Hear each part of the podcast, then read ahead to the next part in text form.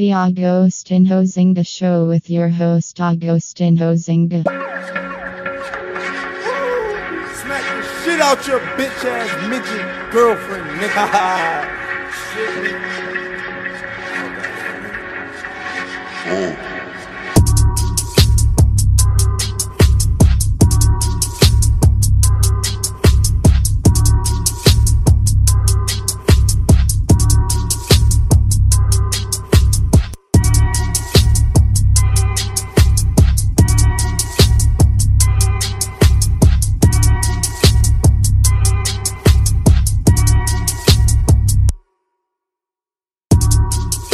Hello there, and welcome back to the Agostinho Zinga Show with I, your host, Agostinho Zinga, and this is episode number 601. That is 601 of the Agostinho Zinga Show. I hope this finds you well wherever you may be. Hmm, we're back in the hot seat once again. Welcome back, my family and friends. It's been a pretty much um, jam packed weekend for me. I had many, many different places that I had to visit. Number one being a destination wedding with a few friends, which was pretty nice.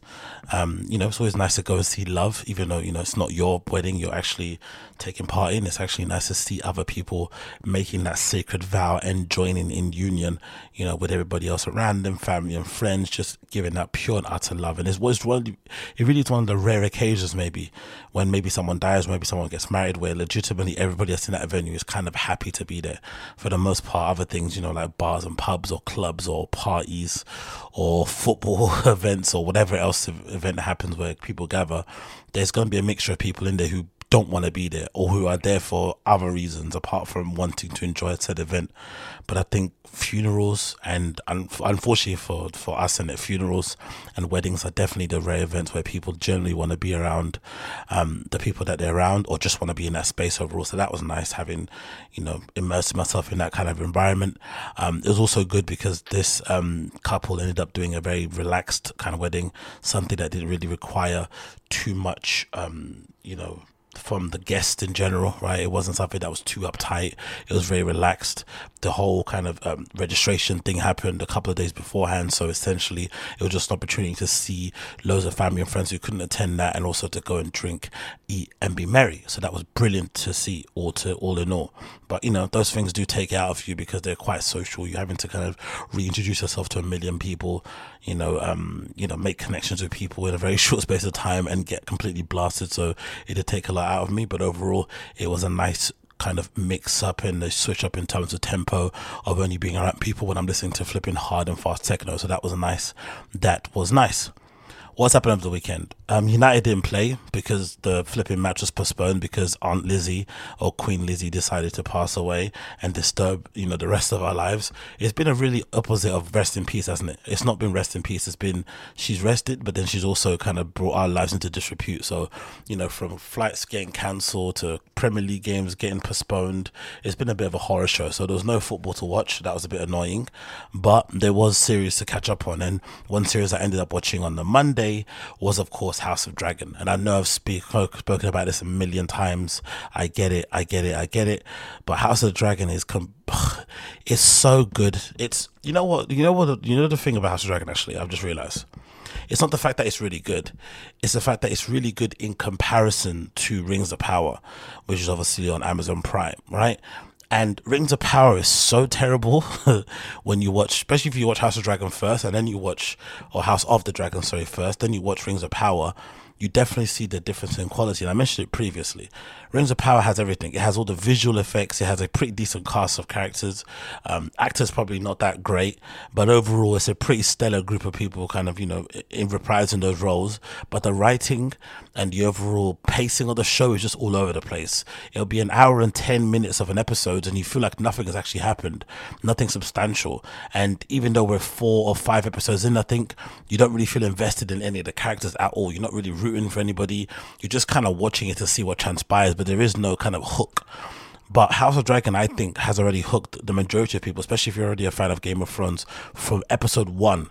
And for sure, after episode five, which just happened, and again, if you're listening to this and you haven't watched episode five yet, there are going to be spoilers ahead, so please make sure you skip ahead.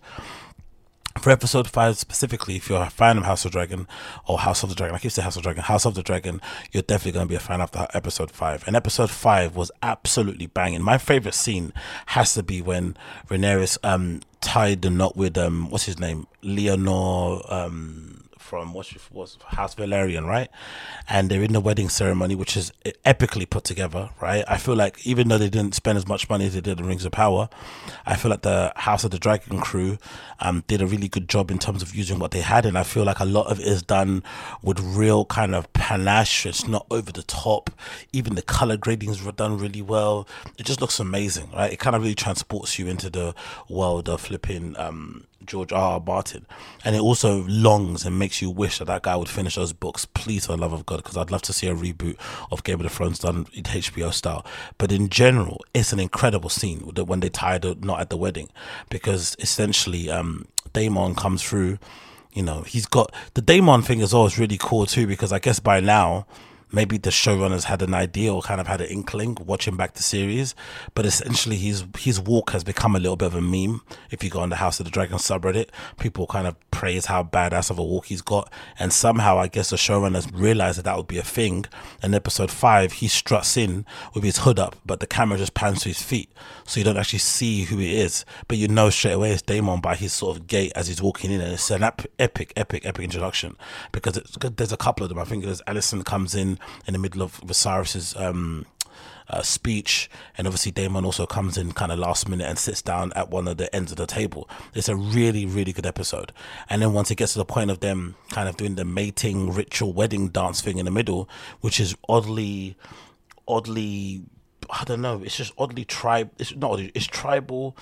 Um, it's it's just it's really emotive, even though it's really kind of corny, the clapping and stuff, but it kind of gets you in a way, right? It's sort of like they're kind of bonding on a weird sort of spiritual level. And then Daemon sort of like swags in there. He's, seen enough because he's obviously getting turned on or he's wanting to make sure that she knows that, you know, you're mine, you're not his.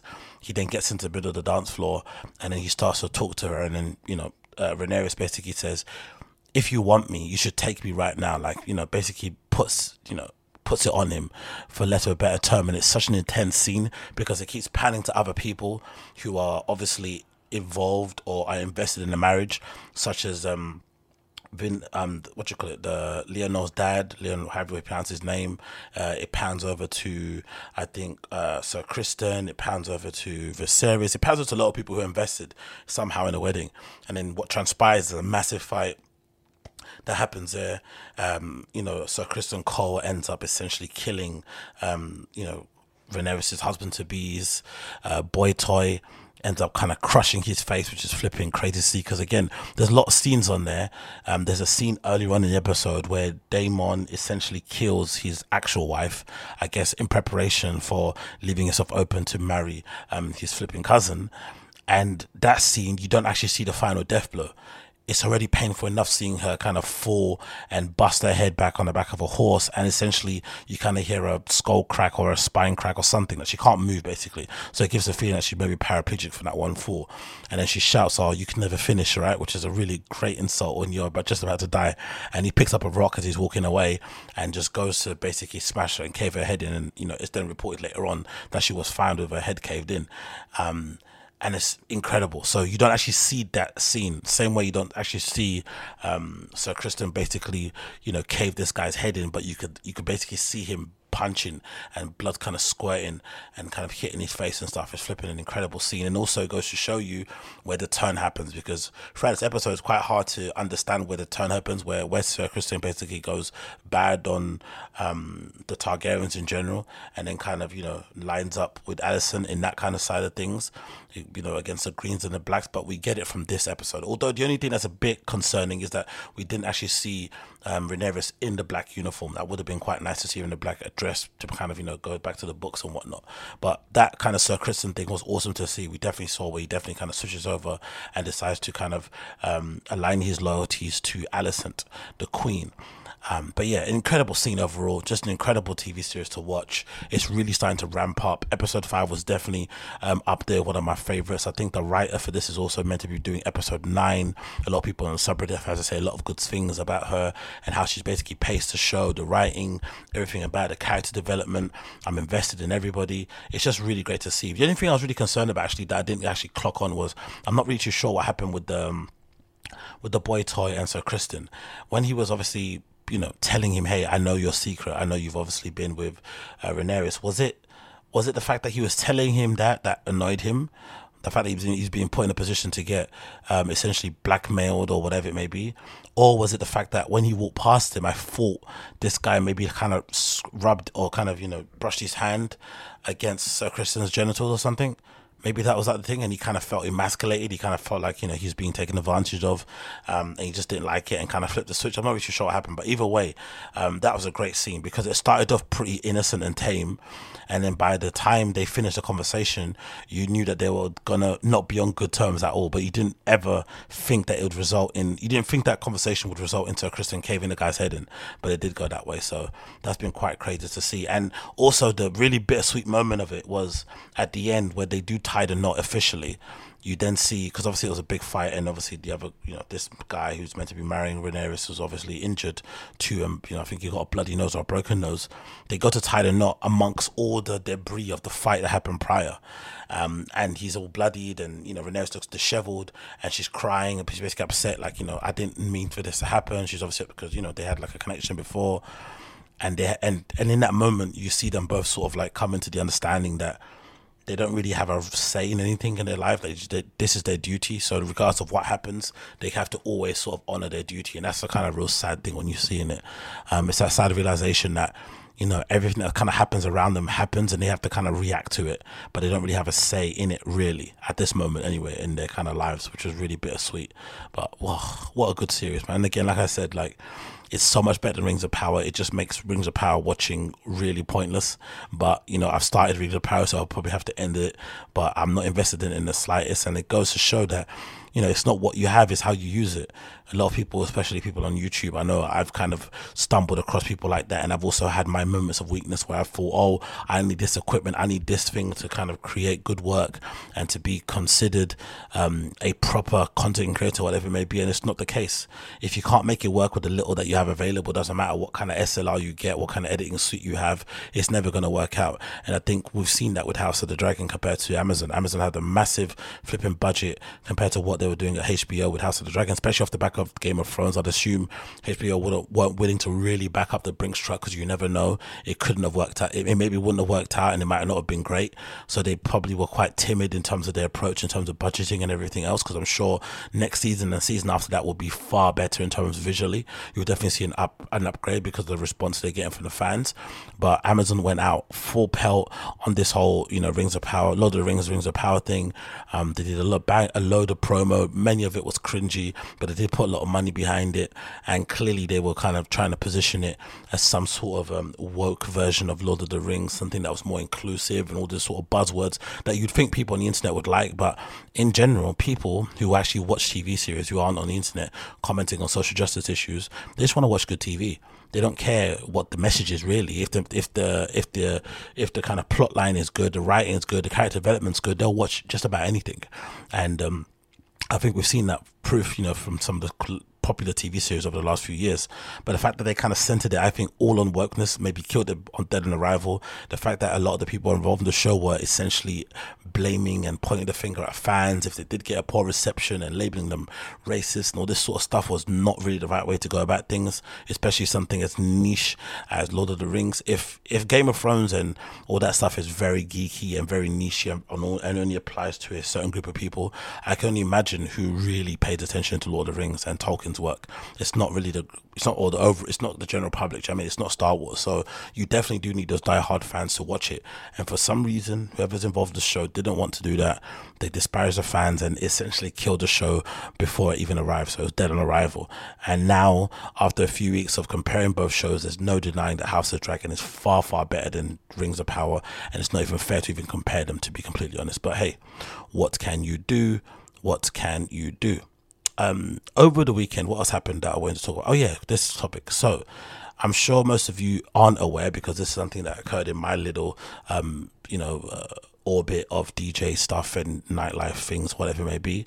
But Gordo, formerly known as Carnage, has been a bit of hot water on social media these days um, because he refused to end his set at London nightclub. Uh, what was it at? Was it uh, Ministry of Sound? That's it, Ministry of Sound.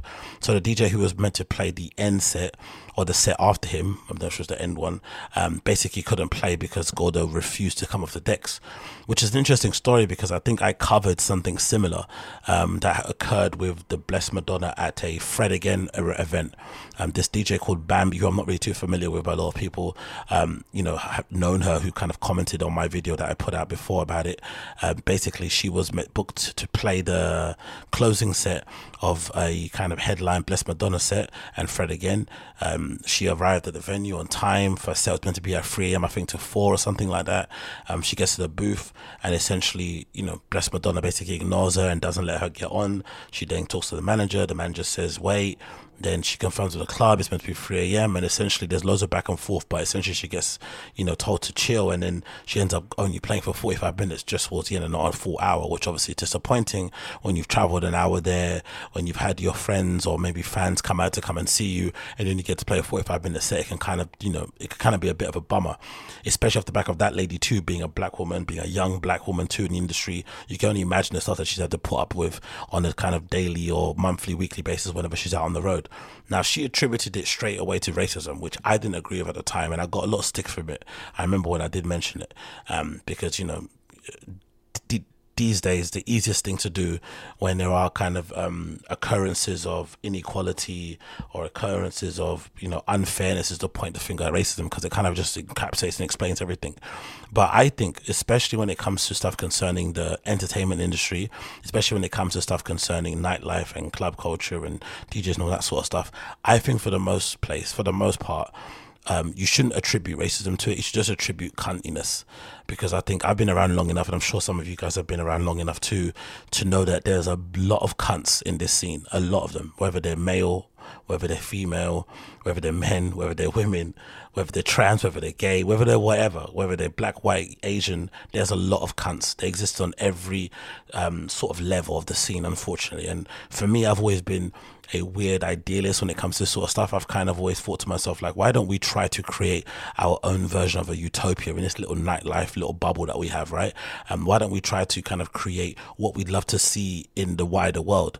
But obviously, it doesn't happen because mainly my kind of thing is why it doesn't happen is because it's nightlife stuff.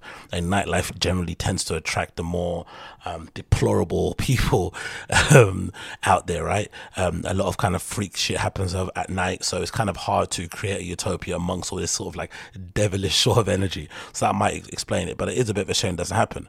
And I think this is a good example of it being more so an issue of less to do racism. Because Gordo, from what I can see, is a black man. Maybe he's, you know, maybe he's flipping, um, what you call it? Maybe he's of um, South American, Central American descent or something, but he clearly looks like he would be someone you would describe as black.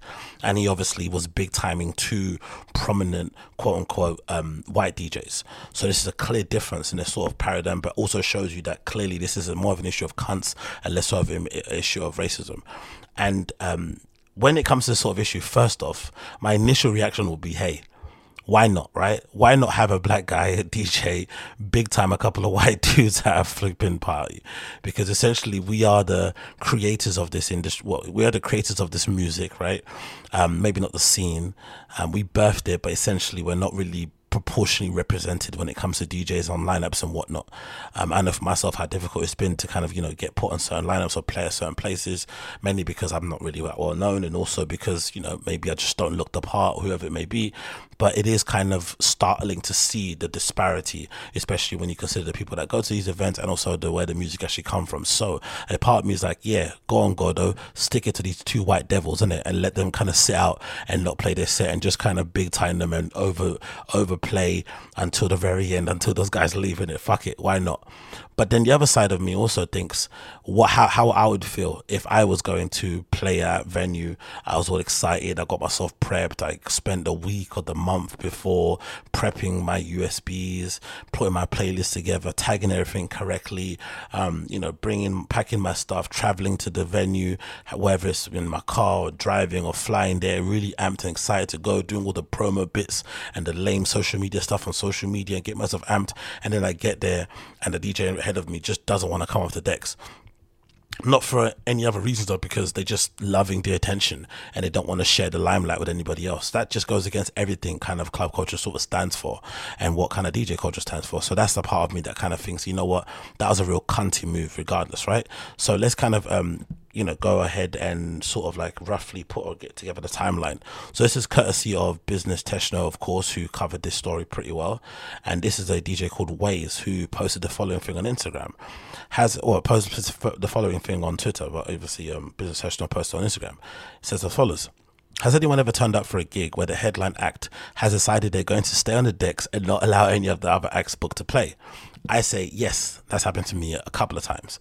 Um, usually, it's, it's, usually like somebody who I would say uh, it usually happens at I wouldn't say even big artists. I've I've played in flipping crappy sort of like you know friends recommendation warehouse parties and had somebody do the same thing. Just just didn't want to come off the decks, was feeling it too much, um, and just basically aired everybody until the point where someone had to essentially like pull out a cord. Then he sort of like kind of paid attention, and we kind of finally got on with the decks. Um, but it's happened across the board. It happens with big time DJs who want a big time you and Sun you, and it also happens with people in warehouse parties who just are feeling the vibe, feeling the love, haven't played out forever, and just want to keep going and going and going another one. It says headline DJ refused to come after last last night.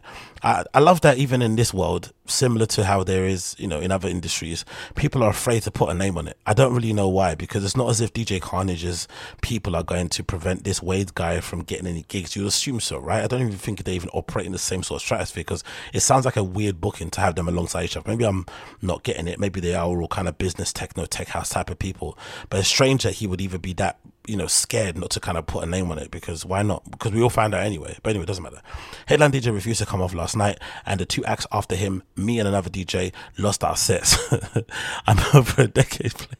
It must. It's probably hard to take on my level, right? But it must be even difficult to take on somebody at this level, right? Where you've been nominated for stuff, you tour the world, you go to festivals, you get interviewed by radio, and you're on magazines and shit, and then some other guy basically just says, "Nah, you're not coming on." It must be a real humbling experience, like you know no matter how big you get, there's always somebody bigger than you that can put you in your place. it's absolutely brutal, this industry, honestly. It continues. I'm over a decade of playing. I've honestly never seen this level of entitlement or arrogance, and I've DJed with way bigger and better artists. Oh, little diss there at the end.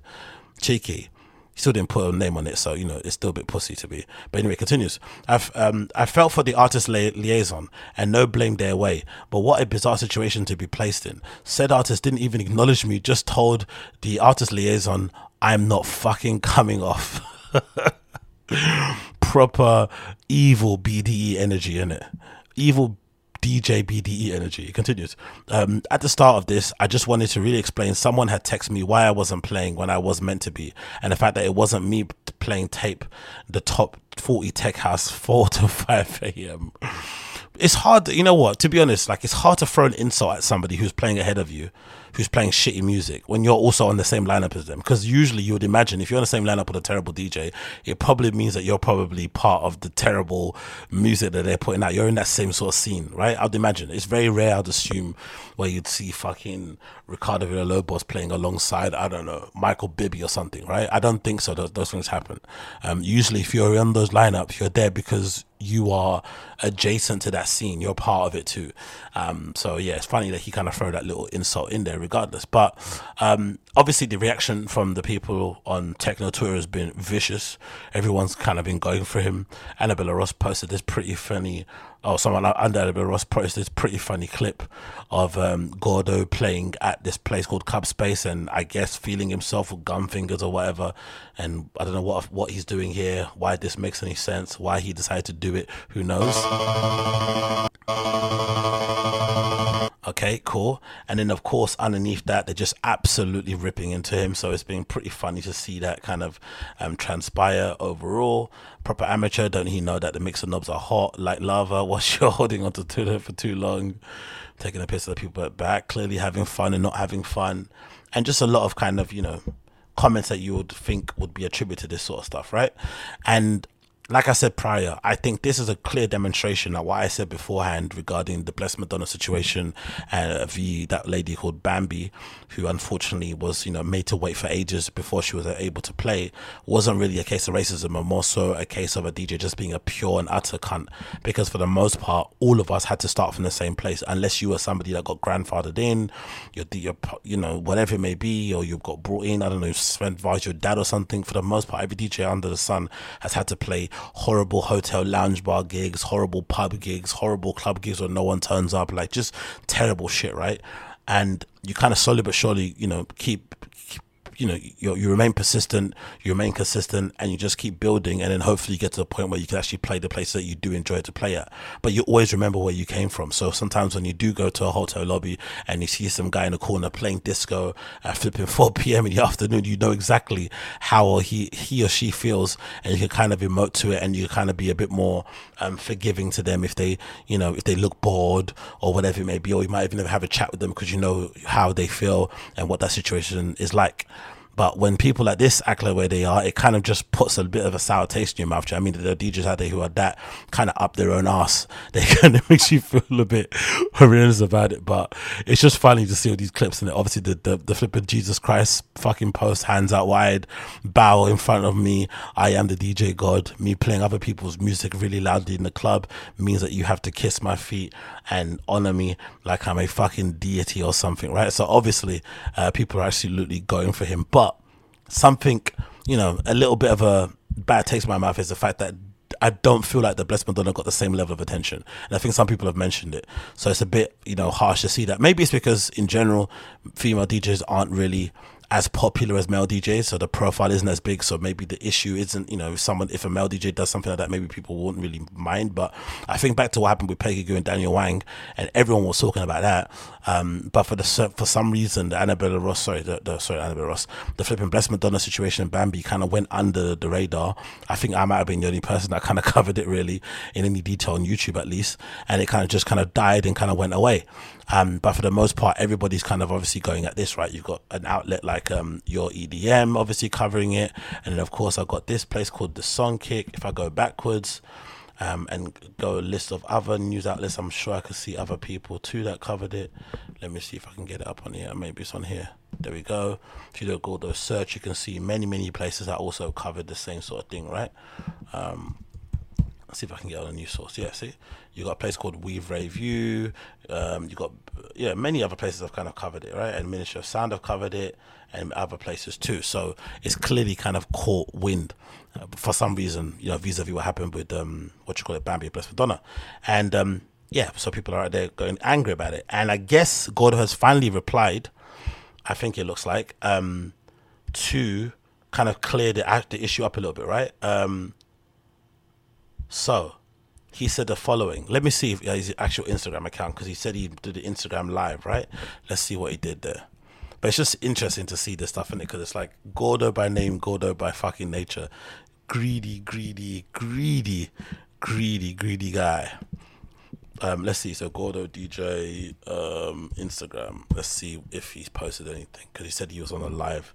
So I'm doing this live actually, and to see what this guy said before we actually read his statement on Twitter. Let's quickly go. He said, "What really happened in London on Sunday morning? Ministry of Sound. Hilarious, dude. Let's see if we can see this. There's no post on here from the video. We don't see." Uh, no wonder they hate him on Techno's Twitter. He's everything they hate. Just looking at those pictures. What, what he said he's going. Okay, he didn't go live. Okay, he didn't go live. Okay, so he didn't go live at all. So I don't see the live post on there. Um, if anybody else has got it, then please pass it along. But just scanning his Instagram, I could definitely see why Techno Twitter will not be a fan of him in it. He's got loads of dudes up on the stage behind him. He's standing on top of the decks. He's got his sunglasses on, Cuban links. He's got t-shirts with his own name on it. Um, loads of loads of uh, white ladies and bare buttocks are out as well.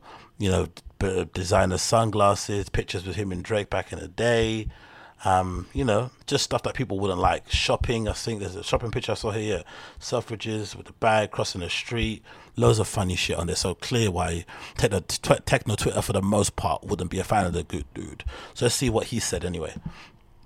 His explanation is as follows. Gordo versus via, via Twitter. He said, "I've been ex- I've been doing extended Gordo sets ranging from three hours to ten hours to give my fans." yeah, when he started off with some fucking arrogance. Look at this guy, man. I am the Don. I play for more than two hours. If you, I mean, if you're playing after me, just be aware I am gonna big time anyway, um, I've been doing sets for three hours or 10 hours to give my fans the best experience possible. And I was incredibly excited about my headlining Ministry of Sound UK debut. Okay, but it's a headlining set. It doesn't mean you. It, it's not. You're not playing all night, mate. So you still have to give other people a ch- chance to play.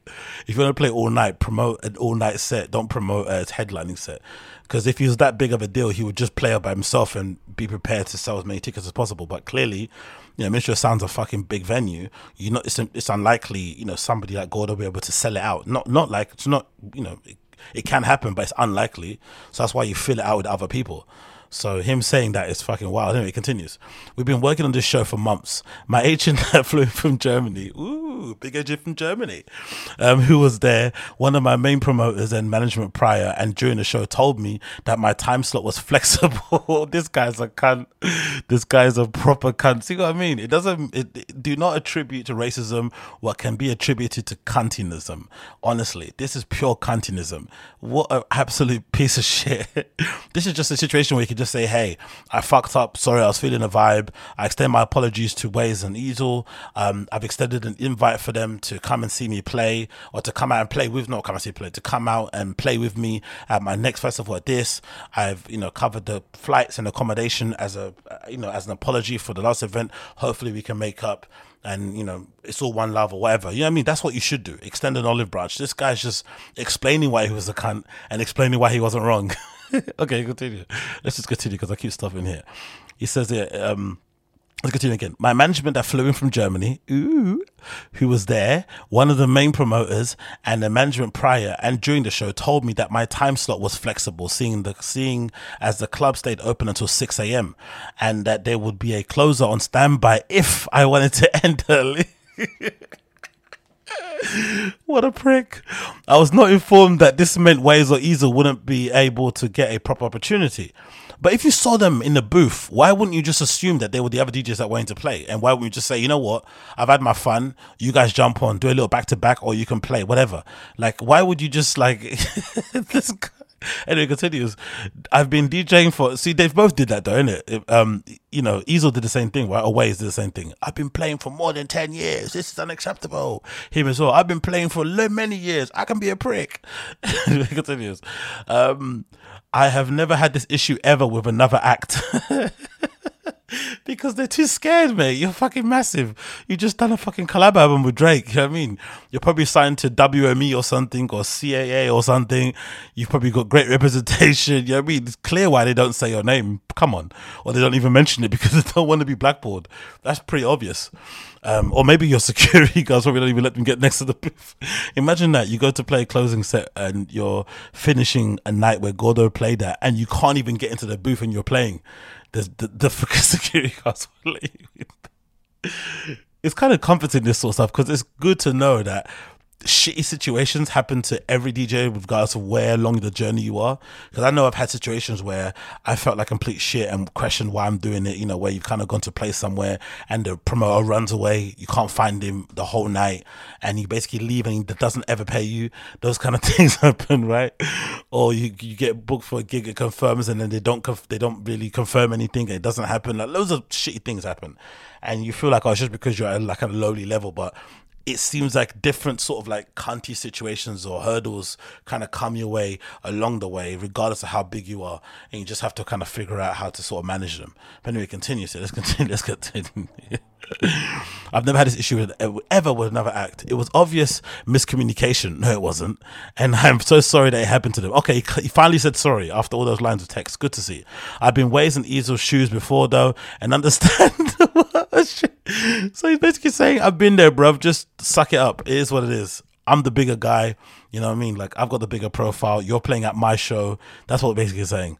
Um, just grin and bear it, and you can maybe. You know what happens with this sort of stuff? Actually, this is what breeds a bad environment and culture overall. What happens is that you get treated like shit by somebody. And more often than not, because everybody around them is a piece of shit and the industry overall is just not giving you good vibe, you end up then reciprocating that shitty stuff to other people coming up too instead of correcting that kind of attitude. That's the issue at hand, I think, for the most part. Um, and that's where kind of it kind of breathes for a minute. It continues. Um, I've been I've been in Ways and Easels um, shoes before though, and understand what shitty spot they were put in. So let me make it up to you both. Let's get you added to some of my future shows as a make good. Oh, okay, did do that. Okay, let's make let's make it to my future shows as a make good. That's nice. So he did actually make it good by offering them an opportunity to play at one of his next shows. Hopefully, they're not opening like from like I don't know six p.m. till nine, you know what I mean, or something. But that's quite nice that he did that at the end. But still, the the the ego and the kind of uh, hubris from this guy is off off the chain. Isn't it? He spent so much time justifying his cuntiness, only to apologize and, and offer a solution. But still, a lot of text there basically illustrating why people had a kind of bad vibe from the whole situation and kind of were really really pissed off in general. Um, let me actually see. I think the Easel guy made a post too. What did he say about the whole thing? Did he speak about it too? I think he did, if I'm not mistaken. Let me go. I think it might be in a business test note thing. I think he spoke about it too. Was he on there? I can't see him on there. Maybe it's on this one. Uh, look at this troll. He, he announced he was quitting music, and then I think he changed his name to fucking whatever he changed it to, right? But this is Easel. Easel said the same. Let's what Easel said. Easel at the time said, um, first of all, I'd like to apologize to people that came all the way to Ministry of Sound to support me last night. Yesterday I drove 10 hours to do that. Honestly, it's fucking brutal. This industry, honestly, it's DJing is one of the most thankless tasks ever, mate. Like I've played in fucking pub breweries before, DJing in a little laptop with a MIDI controller. I played at weddings that no one turned up to. I played a flipping student lobbies, right?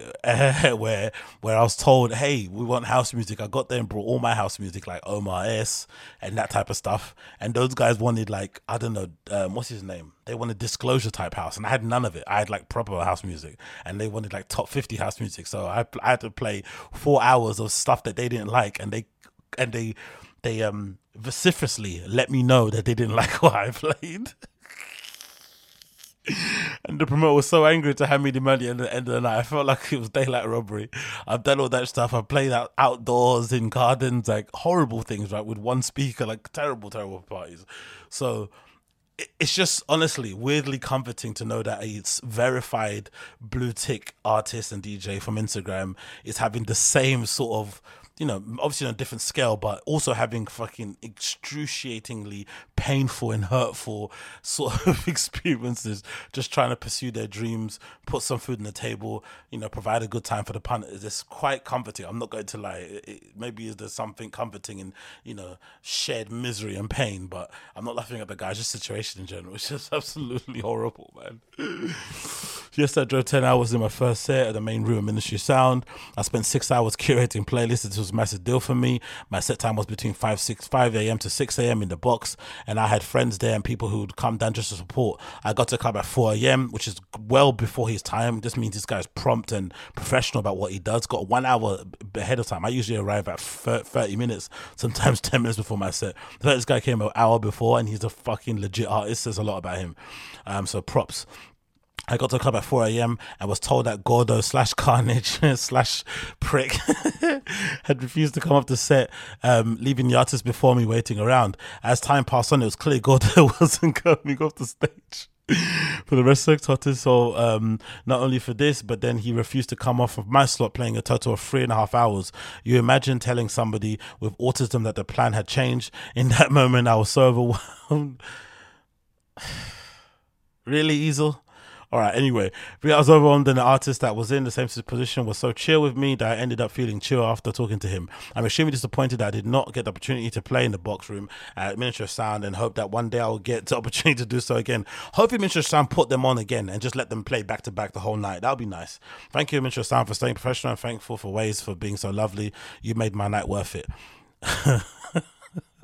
it's also funny as well, like in this scene of tech house stuff, like three and a half hours is deemed to be a long set. That's deemed to be like, whoa, this guy played forever, man. He was on for ages. When really, like in techno scene or house scene, especially outside of this sort of commercial bubble, four hours is like the minimum to kind of really get your feet under the table, to really provide a vibe. Do you know what I mean? That's the that's the minimum. Um, but so to people to get really irate that you're playing for three hours says a lot. It basically says that all the top guys and gals are being flown around the world, private jets and stuff, buying Balenciaga to play one and a half hours and getting paid bucket loads of cash. So maybe that's why the venues don't really bother because if you're gonna pay this dude, let's say twenty grand to play somewhere, and he wants to go over time, and he still is happy with the 20 grand, you're to be happy with it. You're like, mm, whatever in it. Because the more people that are around in the club, they're to be like, oh, wow, he's going over the time. They're to keep buying drinks. They're to keep doing their drugs and dancing and shit. So it works out pretty well for the venue. This is probably why they don't get involved. So you're, as a DJ, you're literally on your own. You have to kind of scrap. You have to kind of get in there and, you know, and start throwing some blows. You know I mean? Elbows and whatnot. And so, hey, come here, come here. Get off the stage, get off the stage. But clearly that didn't work. Clearly that didn't happen. God won in the end, but he still offered them a little, you know, a little olive a little olive branch by saying, "Hey, come and play in my next show."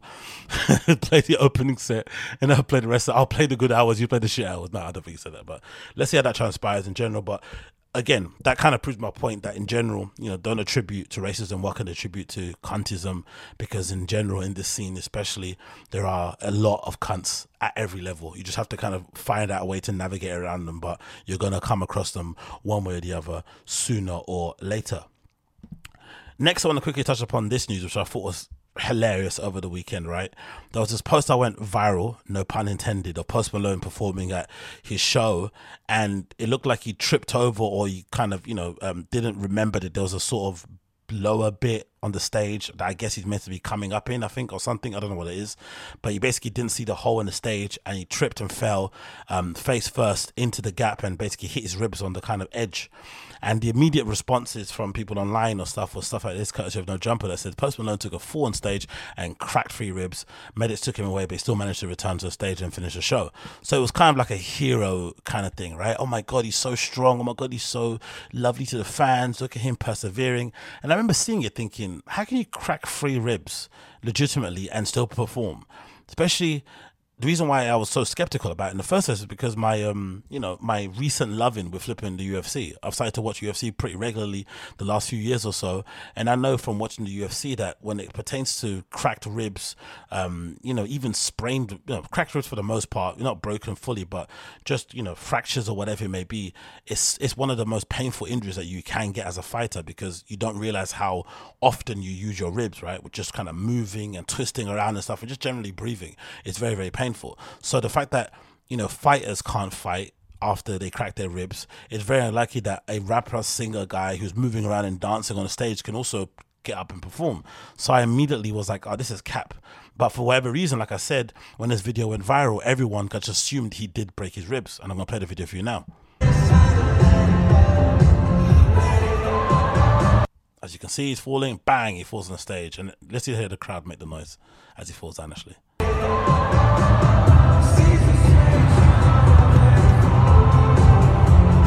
it's funny with the music playing in the background and him withering in pain on the floor. But I always honestly knew it was capped straight away because you know you can't fall like that, crack your ribs, and keep performing.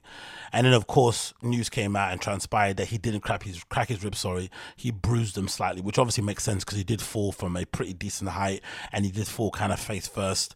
Clearly, as well, it's, it's opportunity to kind of state that it's pretty obvious as well. This guy doesn't play sports or hasn't really played sports because one thing I know from watching a lot of sort of um, public freak out videos and compilations of people falling over, which I love to watch. Don't ask me why.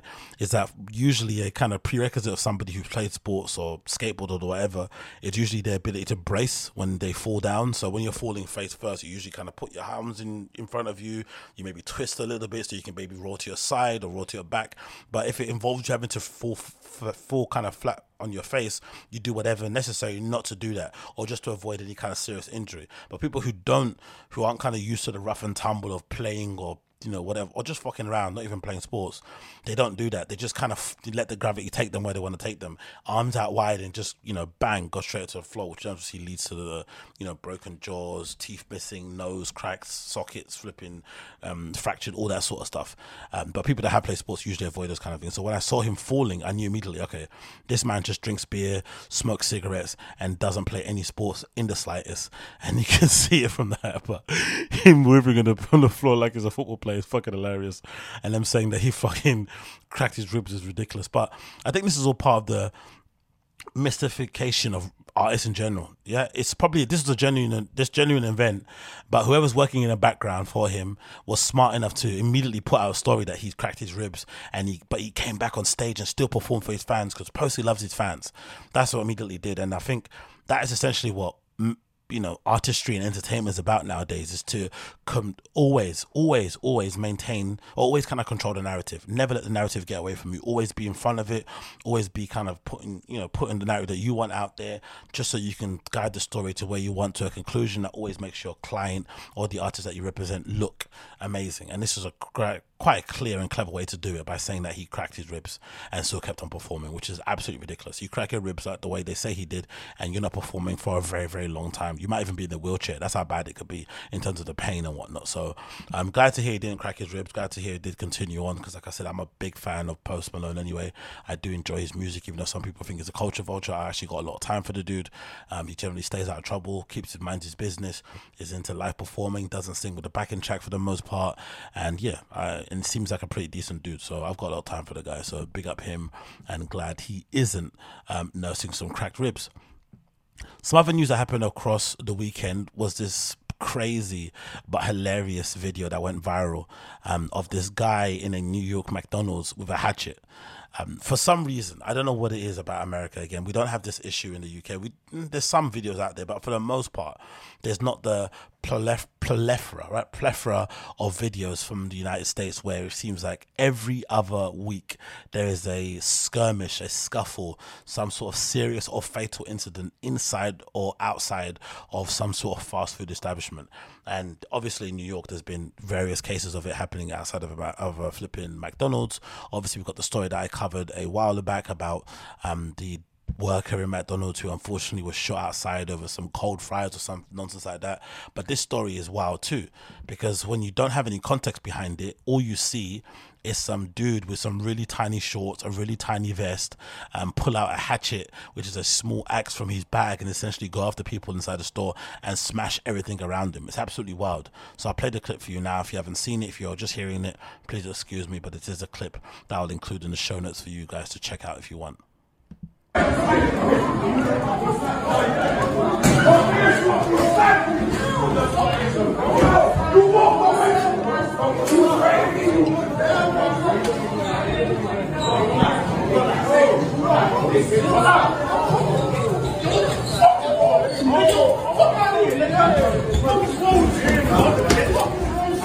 What the hilarious part is the guy that's got the hatchet, who's going to unra- who's going to unveil it soon, is black. And it's just hilarious to hear like New Yorkers who, you know, love to drop the N word, um, punching him in the face, um, trying to inflict pain on him whilst also calling him a nigger, but not inflicting any pain on the dude. It's quite a trip to watch. relax, relax, relax, relax. It's fine, relax.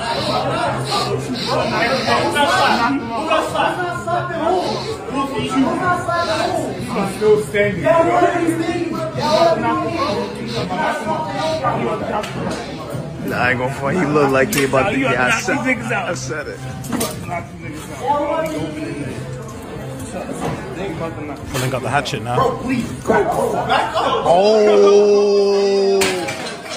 Oh. Smashing table, smashing sides. Oh. Oh.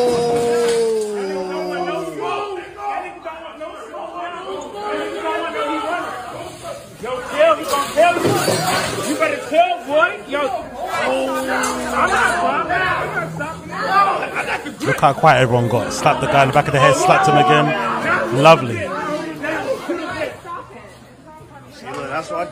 Pulls up his very small shorts. And ducks out. So that's basically what happened, right? So you just see that hatchet developing pretty fucking wild. And then I guess the um, update on it was as follows, courtesy of ABC 7 News regarding the guy with the hatchet. News exclusive. A man who went on a wild fast food rampage with a hatchet speaks out. The shocking attack happened inside a McDonald's on the Lower East Side. Thankfully, no one was seriously hurt. The man with the hatchet explained his actions to Eyewitness News reporter Kimberly Richardson. kind of waited for them to finish doing whatever they were doing, and then I just did what I wanted to do. Pulled out a hatchet to teach them a lesson in this exclusive The fact that he's on TV talking loudly and proudly about him pulling out a hatchet, which I'm assuming is there's some sort of legality issue in terms of owning that, right? Especially pulling it out in that way, in terms of damaging all that property, in terms of assaulting the people he did on camera, is absolutely wild. That's, this should speak for this guy's um, uh, mental state or just his lack of give a fuckness. it's absolutely wild. Interview, Michael Palacio tells me he has zero regrets for doing this Friday morning. The most important thing is don't be afraid to defend yourself. Michael tells me things went south at this McDonald's on Delancey Street after a security guard ignored his request to use the bathroom. He maintains words were exchanged with the customer. Then things escalated. Now there's a there's a conflicting story out there that alleges that the hatchet man was indeed trying to pick up one of the girls in the video. I think it's the girl that's sitting down in the pink that he kind of goes across to to sort of like weirdly intimidate. I think if I could scan across here, yeah, this lady here. That's the story. Allegedly, he was trying to pick up this lady here in the pink. She rejected his advances. I guess the lady was there with those other friends who ended up who were trying to punch him at the beginning of the video, and then it obviously escalated to what you see, um, you know, towards the end of the video in terms of them, in terms of him kind of you know throwing the flipping or kind of going around with a hatchet. That's some one of the stories, but he's obviously alleging that he tried to get into a toilet and he wasn't allowed. To, I don't know. I don't know what's true, but let's just continue. Michael, he admits he had been drinking, threw a punch. Oh really, dude? Really? You admit you've been drinking? Who would have guessed? There was plenty of pushing and shoving with three men who then turned on him. Video shows Michael on the receiving end of blows to the head. He tells me he has been But yo, he ate those shits like Tyson Fury ate flipping Deontay Wilder's punches, mate. They did not make a dent. You know what I mean? They did not leave a scratch, nothing. He just literally waited for them to finish and then bucked out the thing. jumped before and had had enough. He calmly pulled that hatchet out, and police say started menacing people, smashed a glass wall, and slapped one of his attackers. Police say we all seen the video, mate. There's there's nothing alleged or police say about this. We've seen the video. My intentions were not to hurt anyone. My intentions were not to Oh really, dude? You carry around a hatchet not to hurt anyone. What do you do with it then? Just pull it out and, and, and hope people run away. What if someone charges you then? Like, come on, man. put anyone in a hospital or dice anybody up. The reason why I pulled out the hatchet was because, okay, I'm gonna get back at these guys, but I'm gonna make sure that they don't jump me again. It's not clear if police are looking mm, for the three makes men, sense. but Michael tells me he's not interested in pressing charges. You don't need to be in jail to learn a lesson. I Oh, really? You're not interested? What's he talking about? You pulled out weapon, of course. Why, why would you be? Honestly, this guy is tapped. hope that the fear they felt that night is enough to never assault someone again. So why did Michael have a hatchet in his bag to begin with? He's a messenger and tells me he just feels safer carrying it. I'm always out there on the road, so I'm always actually getting into it with drivers, which is what the Tomahawk is for. It's not for people, it's for trees and, you know, vehicles. Michael is charged. Oh my god. Anyway, absolutely ridiculous story. And to make matters even worse, people have now found his Instagram account, which is um, on the block with Soho, and he allegedly has been doing the media round and you know, collecting the bags as well, which is absolutely hilarious. So if I go back to a couple of these screenshots, um, what does it say here? Uh, the whole hood is showing me love, right? Him taking screen, just chilling. Uh, don't want the country or not like that. Okay, I'm not into. It's a screenshot taken from his Insta, from his Instagram stories. I'm not into politics. Just to be clear, if I get into politics, the government will kill me. you heard that? You heard that? FBI, CIA. I just like bikes, fighting, and black people, and they like me too. That's it. No revolution, no underground railroad. Niggas just chilling. Y'all be sure to have an amazing day. Like clearly this guy's tapped, right? Like no word about it. T A double P E D. Um, but then he states as following. He said he said he had an interview with the New so just baiting up his spot here, like idiot, idiotically. I think the New York Post sent two big white House dudes to the Bronx interview, and we chopped it up. No pun intended. They paid me twenty k. Just you know, saying this out loud is a bit dumb. He's got another one where he says uh, someone's posted about him there, and he's posting lots of screenshots of him being in Brazil. Um, and then the latest update here, courtesy of ABC News, was that he had been arrested. So I'm not too sure if those updates about him now were taken now post him going there to get arrested or whatnot, but it does make a lot of sense why he would get arrested. It says here, courtesy of ABC 7 News, a man was arrested after a viral video clip um, captured him wielding a hatchet during a fight in a McDonald's Manhattan. The incident happened on Friday just before 2:30 a.m. inside of McDonald's. Nothing good ever happens inside a McDonald's after what 9 p.m. Right? It's always something pops off. Always that convergence of people from like going out to clubs, from coming back from night shifts, from just hanging around on the block, from being bored at home. It all kind of converges all at once, and it's just weird energy in it. That's kind of you know trickling around there. I can only, I would love to see if someone would actually make it, or if they will permit it. I would love to see a reality TV show based on people who work at a really busy metropolitan McDonald's, right? A one that's sort of like in the city center, that's right on the strip or something. Um, that'd be cool to see, like all the all the weird faces that come by that place the workers that work there, what and what they have to put up with. That'll be proper blockbuster TV. It continues. It says the incident happened. Uh, police say three unidentified men got into a fight with the suspect and 31 year old uh, Michael Palacio. Um, obviously, Palacio said what he said there. He maintains the words were exchanged with the customer, then things escalate. Palacio admits he had been drinking and threw a punch. There were plenty of pushing and shoving. Da, da, da, da. So, yeah, he's been arrested allegedly. So, let's see what go on in this story. But what an absolute insane thing. And again, another example of just how nuts it gets out there in America if you go to a fast food joint. You know, something's just transpired that you just won't ever imagine. And you have to always kind of be on your twos. You have to always be, you know, keeping your eyes peeled. Yeah, this guy on the video just copped his stuff and kept it moving was hilarious. It's absolutely crazy. Absolutely crazy. And the thing about McDonald's too is that for the most part, when this stuff happens, it doesn't actually mean anything changes. People still just continue doing what they do. The workers keep, you know, making the burgers, making the fries and whatnot. And people keep the orders coming in. Nothing actually changes, um, which is quite cool to see. You seen that?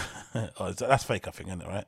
I'm pretty sure that's fake. But anyway, um, we've seen most of it we've seen most of it. Let's see what the developments are over the next couple of days regarding that whole issue. But it is pretty hilarious to see it from the outside. I'm not going to lie.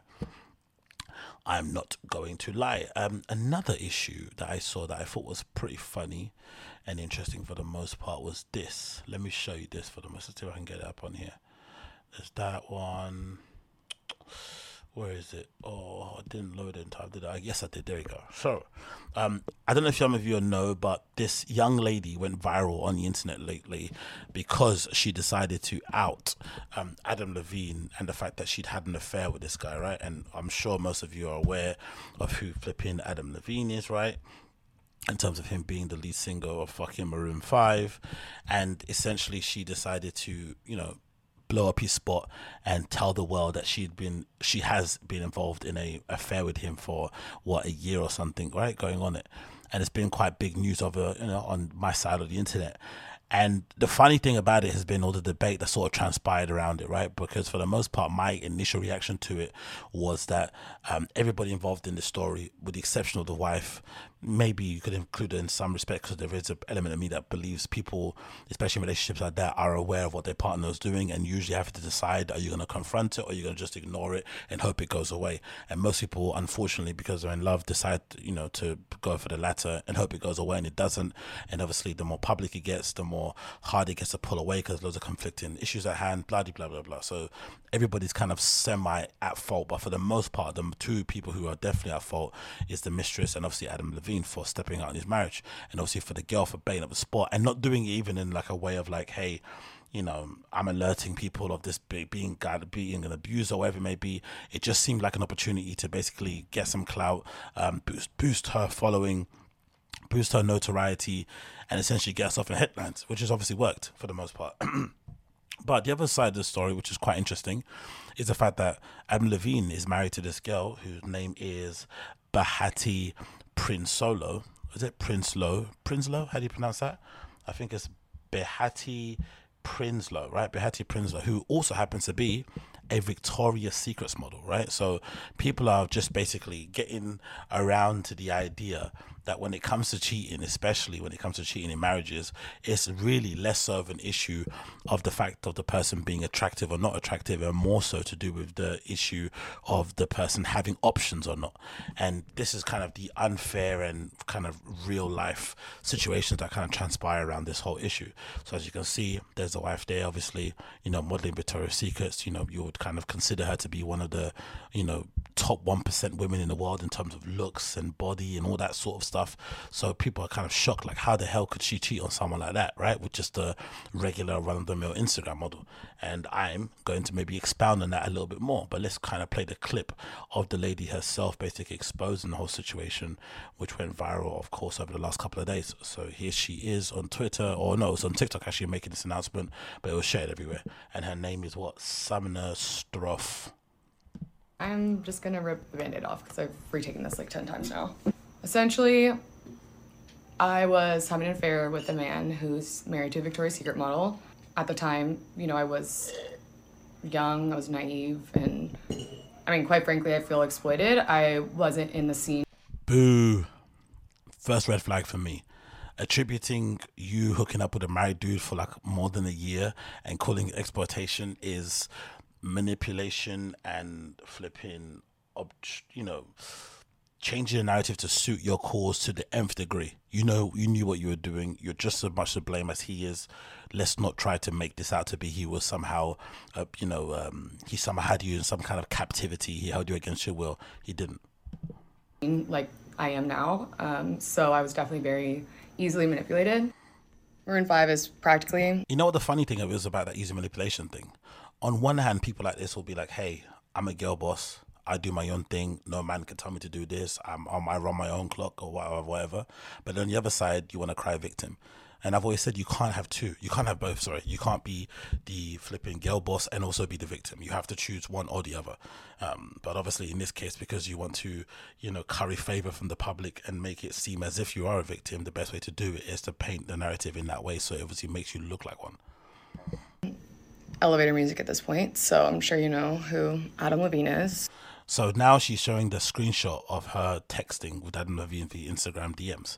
The interesting thing about this too that you see quite often when it comes to people who cheat, especially high profile people, a lot of it seems to happen on social media.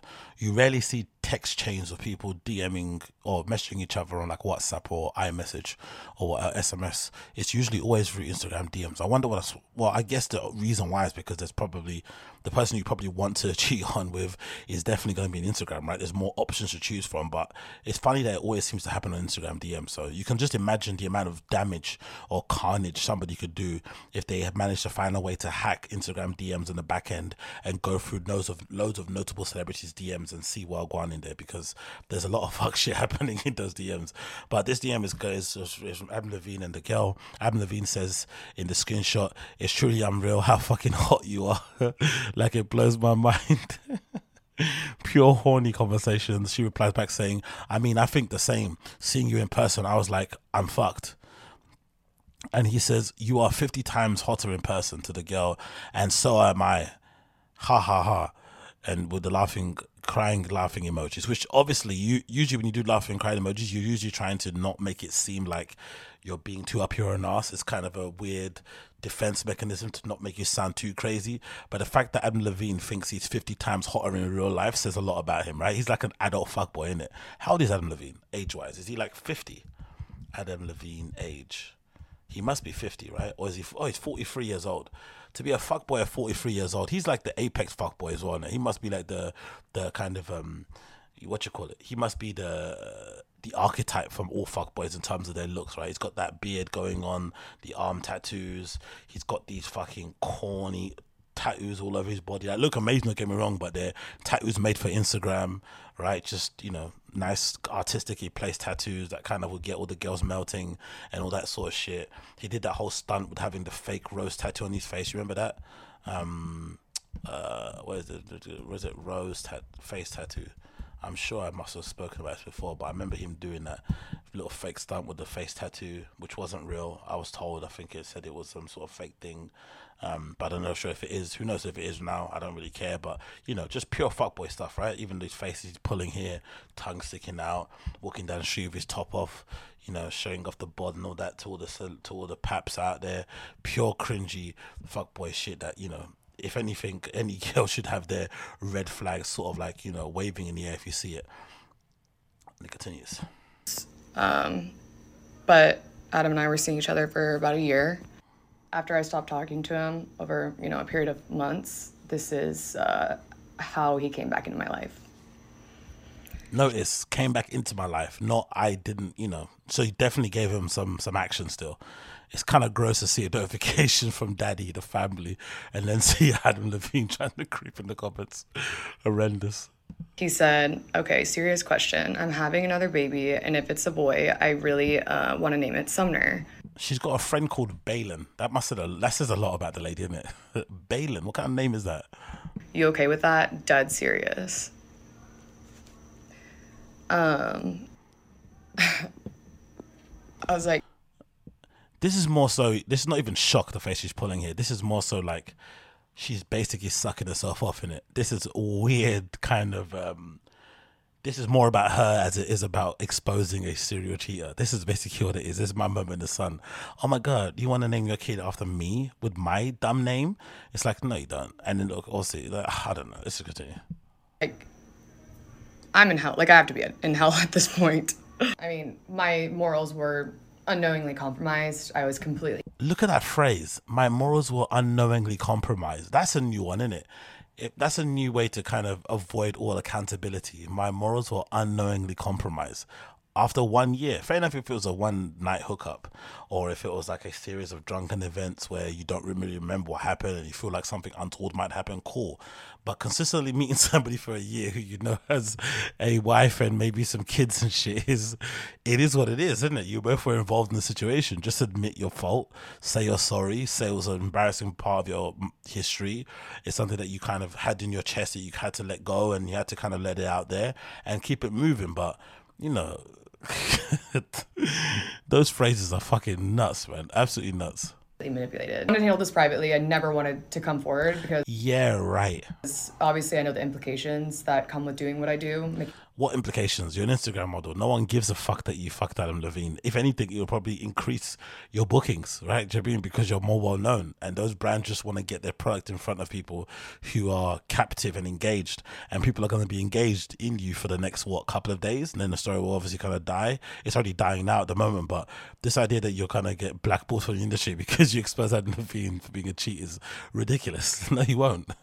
Making money the way I do and being an Instagram model um, so being tied to a story like this, it's like I know the stereotypes. I had sent what that you're fault. It is what it is, isn't it? Really, there's no stereotypes. It just is what it is. Your actions are a pre. Your actions are basically a, a way to kind of describe you as a person, and you did something reprehensible. It is what it is, isn't it? I'm not here to judge, but you know what? What else can you be? You're not a flipping astrophysicist, that's for sure. Um, I'd sent some screenshots recklessly to a few friends I thought I trusted, and one of them had attempted to sell to a tabloid. Um, of course. So here I am. but anyway, in general, the whole point of this whole thing that I wanted to basically um, talk about was the fact that I think for some reason, I'm not too sure why it is, but there seems to be a real big misconception when it comes to um, when it comes to flipping men, high profile men, um, cheating on their partners for the most part, right? And I think a lot of it comes down to this weird idea that, you know, if the person is hot or is attractive anyway, why would you step out and go do other things? People, especially women, can't kind of get it through their heads that for the most part, when it comes to high profile dudes, um, less, less, less so to do good looking guys, but I think when it comes to high profile dudes in general, the fact that they have options, most guys who just explore them anyway. I think the guys who don't have the options maybe find it easier to be in a committed relationship, but those who have options and who have opportunities to kind of step out usually will take them, especially when they're presented in a way that just makes it easy. You know, you know, you're out in an event, you travel a lot, um, maybe somebody slides into your DMs, you don't have to make the first move. Most guys, especially if they're flipping, you know, artists and you know already have a bit of an ego, and see somebody basically, you know, hyping them up or making them feel special will definitely kind of, you know, try to dip their toes in that situation and get involved for the most part. And that's the unfair situation about it. It's less so to do with like what the person that you're married with did, and it's more so to do with the option that you have available as a dude for the most part. With women, maybe it's a bit more complex.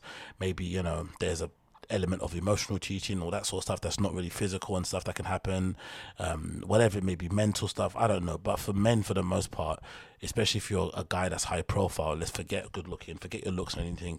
Just in terms of somebody that's got a notoriety behind you you just have more options to do it so you take advantage of. Most regular dudes don't have the options so you don't even have the options to do it in the first place. You just get kind of given what you're you you take what you're given and just you're happy enough that somebody's willing to kind of allow you to basically get in between those legs you know what i mean? Um but this just you know it just is the nature of the business. And i think the unfortunate part of it if you are a partner of somebody like an adam levine you kind of have to come to a realization that most likely a partner's going to cheat and you have to decide you know what your stance will be if that news does happen. Are you going to be somebody that takes a stand and decides to split with him? Or are you somebody that's going to be okay with the situation, try and manage it and say, hey, I know you're an international superstar rock star, whatever you are, pop rock, whatever fucking shit he does. I know that things happen. You might have groupies, my stuff happen on the road, and I just want you to just make sure that you respect the household, you respect the family, you respect me and our kids, whatever it may be, and don't do anything publicly embarrassing. So if you're gonna do stuff, make sure no one finds out, make sure the press doesn't find out, and it's cool, and don't bring it back home. And that's probably it. That's what you have to decide. Either you're going to stand, either you're going to stand against it, or you're going to make it work. But this idea that it's never going to happen is really really naive because now we're seeing doesn't matter what the actual wife looks like and again she's extremely attractive by conventional standards you know still if you're a dude who has options you will also cheat on this woman which is really wild to think about it as a regular civilian guy but it does happen on a regular basis you know what i mean? I think most men out there most women should have had their eyes open when the whole beyonce and jay-z story happened because for the most part a lot of women out there would consider jay-z to be quite ugly right? In terms of his physical attributes and whatnot I have even heard some women say it doesn't matter how rich he is, they would never get with him, sort of thing. So the fact that somebody that looks like him would cheat on Beyonce would obviously, I think, should open people's eyes to say, you know, powerful men who are known or whatever it may be have options and they're always going to explore them. Well, most of them will explore them. If they don't explore them, that's when you definitely got a flipping diamond on your flipping hand, and you should hold that guy close to your chest as much as possible and never let that person go because, again, it's very, very rare. But you know, um, that Sumner Stroh woman is absolutely disgusting and reprehensible. She didn't do this to bring any awareness or attention to Adam being a creep or for being an abuser or whatever it may be. Just did it to kind of boost her own profile. And in the process of kind of sharing your truth, she has inadvertently destroyed a family, destroyed a, a marriage, um, and essentially kind of painted herself to be the other woman forever and ever now. Well, you know I mean? Unless she does something incredibly amazing in her own career, the only thing people will basically ascribe to her was that she was the other woman in that whole Adam Levine and Victoria's Secret model sort of issue. So it really is a bit of an own goal. She did shoot herself in the foot for what? A couple of hundred followers, a couple of hundred thousand followers, maybe a book deal, maybe maybe a TV appearances, maybe, and I don't really think it's worth it. So bit of a bit of a faux pas in that regard, but you know, I guess she was bored at home with nothing to do and wanted to kind of get a bit of traction, and so far it's worked in it. So I guess all is fair in love and war. Yeah, so Kanye was actually on this um, pretty interesting podcast um, a few days ago called Alo Mindful Podcast, where he essentially spoke about you know his current issues that he has going on with the Gap and stuff to do with Adidas, his general mindset and overall. It's pretty kind of interesting interview all, all around. It's only thirty minutes long, but it's pretty kind of um, jam packed with information for people who are fans of Kanye, you know myself included.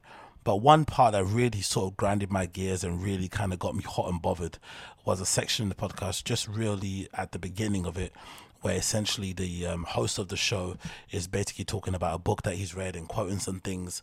And he basically tells Kanye that he's read a few books, a lot of books, whatever it may be. And Kanye basically replies back with, I've never read a book, and sort of kind of boasts about the fact that he doesn't read overall. And it just really grinded my gears for the reasons I will explain after I play the clip. He, you know, I, I was telling him that I've read a book at least a hundred times, and basically the um, the meaning of the book is that if you believe you can, then you can. But if you believe you can't, then you can't. There's there's two people. Um, the man who thinks they can and the man who thinks they can't, and they're both right. That's right. That's what you were saying, but that was like a simplified version. Yeah. The one who wins the race is the one who believes they can. The oak lies in the acorn. And Ye was telling me that he hasn't read this book, but I was telling him that every positive attribute he naturally embodies. And that's extraordinary, you know, to have that confidence, you know, from being such a young kid and going out there and inspiring and having this vision and actualizing it is uh, is extraordinary. Also, when you said I hadn't read this book, I actually haven't read any book. Reading is like eating Brussels sprouts for me, and talking is like getting the Giorgio Baldi corn ravioli. Oh, like a like a good conversation mm-hmm. is Mike Mike Howe that invented the rip saw. So, you know, him describing reading as being akin to eating broccoli, you know, which is what a kid would say about broccoli, right? Because you you want to eat flipping chicken nuggets and chicken dinosaurs and happy face potatoes, whatever it may be. It's pretty hilarious, right? But it goes to maybe speak to where Kanye is as a person overall. But the reason why I find it infuriating overall is because, you know, you can sit there and say you don't read books, but if you're Kanye West, for the most part, if you surround yourself with the people that he does surround himself with, the likes of Elon Musk and all these, you know, stellar designers and artists and stuff, by proxy and by default of standing around these guys and being friends with them and talking with them over dinners and drinks and going on holiday with them and partying with them, you're essentially reading books because they read them. They're going to relay back information to you that they've read in books, you know, anecdotes, maybe things, you know, they maybe they think will maybe apply to your journey or to your struggle, whatever it may be. Because I know for me, you know, having read, you know, basically four books a month for the majority of my life, right? I know for the most part, if you're an avid reader, you know, avid readers out there will probably understand you can't wait to tell somebody the things that you've read or the things that you found out, especially if you think it's going to be somewhat helpful because you want to basically pass that knowledge on. You rarely read books for your own enjoyment. You read them kind of, yeah, obviously partly for your own enjoyment and also for the, you know, the enjoyment of basically sharing the ideas and the recommendations of books that you basically read that have kind of changed your life or impacted you in any kind of meaningful way. So this idea that he hasn't read any books is dumb because he has, because of people he hangs around with. And also, the other part about it that's really interesting is that this is the guy that basically, you know, for the most part, you know, even if you're a big Kanye stan, you would obviously say that one of the things that Kanye suffers from a lot is his poor communication style, right? He has a very strange and maybe um obtuse and maybe you know um what would you call it uh, confront, not confrontational. He has a very difficult communication style to kind of pass through and to kind of navigate and to kind of deal with, maybe in personal life and also in his business. We've seen it through all the kind of you know public spats he's had for the most part, where you know he's been maybe right in some of his points, but the way he's kind of got it across has made him come across like a bit of a piece of shit, right, or a bit of a whatever, maybe bully, whatever word you want to describe to it. So for someone to sit there and say they prefer talking over reading, yet people complain about your communication style is absolutely hilarious to me. And the other part of it that's also hilarious is that for the last few weeks we've seen Kanye ranting and raving online about, you know, deals that he's kind of upset with, whether it's a Gap that he'd recently terminated, whether it's Adidas that he's in, you know, back and forth with, um, whatever it may be, he's kind of been in some way, in shape or form, in some sort of you know tussle with somebody concerning a contract he has. I think before he was arguing with Def Jam for his masters, like loads of things like that. So for somebody who kind of wants to boast about reading, maybe he should read because it seems like he can't read or understand contracts, which also is just interesting because he's meant to be this big mogul guy, this big um, businessman and entrepreneur, all this sort of stuff, which he clearly is because he's become incredibly wealthy and successful over a very short period of time with the stuff he's been doing. Um, obviously, recently with Yeezy and whatnot, but clearly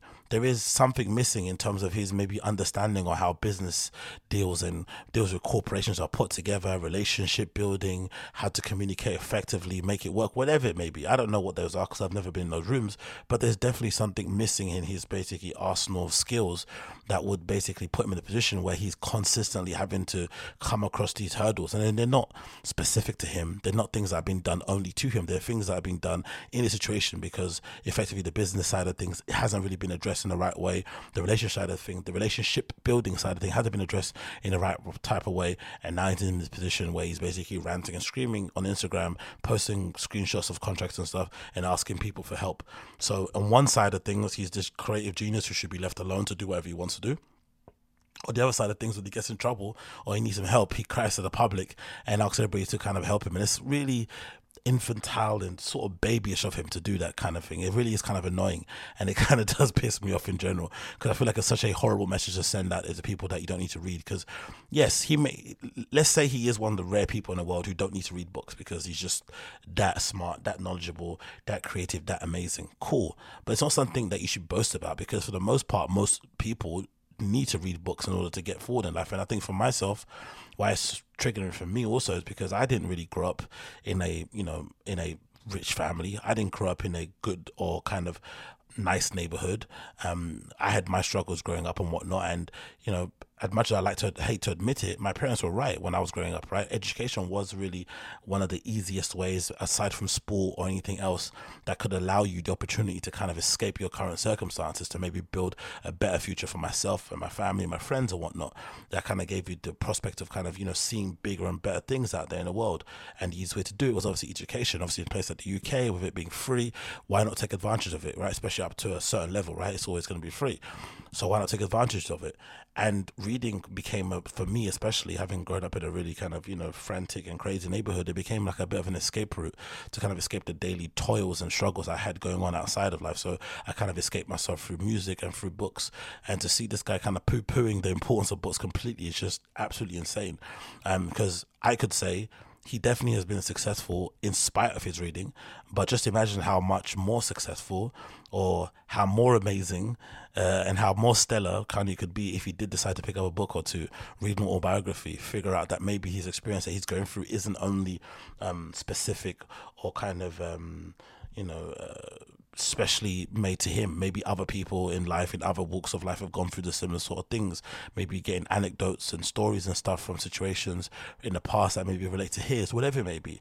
Um, books are important in that way. So to kind of poo-poo it in general is just really, really dumb. And also, last point about it is that this idea that he's kind of promoting and putting out there that he's obviously starting or he's done already this Donda School, this academy that he's starting, right, where he's kind of trying to provide an alternative curriculum to what's going on there in the education system in the United States which is a good and noble idea. There's a lot of cool ideas there about embracing technology, um, about teaching kids like you know actual kind of like skills that they can use in you know in, in the wider world, whether it comes to social media, whether it comes to computing, whatever it may be. Right? There's some novel and good ideas there, but overall, and obviously having a Christian founding and whatnot, cool, cool, cool.